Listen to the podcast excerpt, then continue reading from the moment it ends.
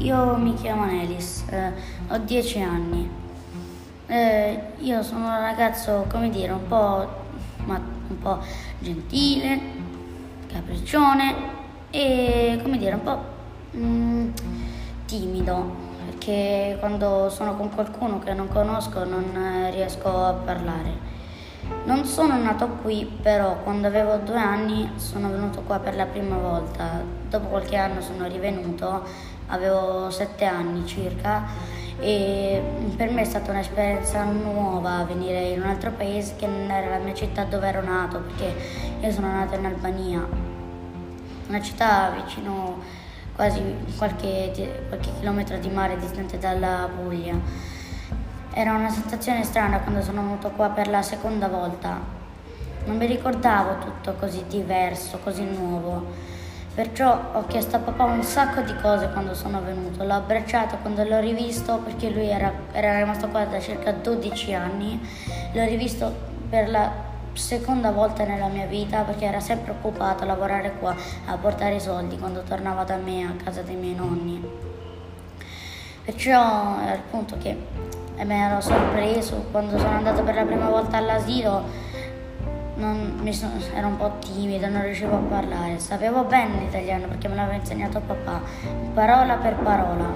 Sono venuto qua alla Collodi, andavo in prima elementare, mi sono iniziato ad abituare con i compagni perché per me era un po' difficile. Sapevo bene, parlavo come dire, mi sentivo a mio agio con i miei compagni, invece fuori, fuori dalla scuola non ero così tanto a mio agio perché non eh, riuscivo a parlare con gli altri, ero un po' timido, eh, restavo sempre vicino a mamma, solo quando tornavo a scuola ero felice, non ero timido, mi sentivo a mio agio, è come se, come se la scuola fosse la mia seconda casa, perciò, come dire, l'Italia quando cercherò d'estate provo ad andare in Albania a rivedere i miei nonni perché mio nonno sta male, i dottori dicono che sta male, sale la tensione, gli va tutto, ogni notte ci chiama, è preoccupato. Quando ero piccolo lui Ogni volta che stavo male,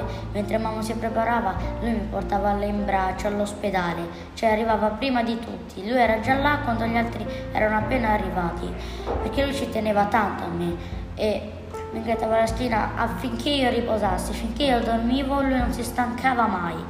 Cioè adesso ha 80 anni, ancora vuole, uh, lui dice voglio venire, voglio venire, però è troppo anziano per venire, non, non ce la fa. Ti manca tuo nonno? Sì, tantissimo. Io vorrei andare là, però non so se i documenti si rifaranno. Quindi stai aspettando i documenti per poter andare in Albania? Sì, perché è l'unica cosa che voglio andare dai miei nonni, perché non li ho rivisti da circa 5 anni.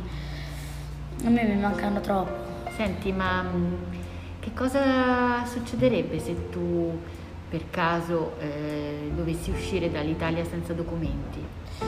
succederebbe un casino perché se esco senza documenti, poi la polizia doganale mi ferma senza i documenti, mi fa passare in Albania, poi non mi fa più tornare in Italia.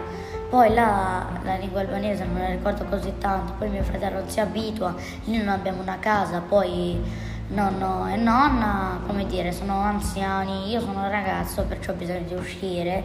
Mamma lì non ha un lavoro più, perciò non, non sapremo come mantenerci. All'inizio sì, stavo bene là, poi quando sono venuto qua, se torno in Albania senza i documenti, sono fritto, né posso vedere più i miei compagni e né la mia maestra. Quindi ti senti a casa qui? Sì, ma vorrei anche andare da, dai miei nonni perché fra ad agosto, proprio prima, qualche giorno prima del mio compleanno, mia sorella si sposa, perciò vorrei andare al suo matrimonio. Hai ragione. Perché se no, se in caso non la incontro, io è come se non incontrassi una parte della mia vita. E noi ti auguriamo di poterti riconciliare con l'altra parte della tua vita. Grazie, Nelis.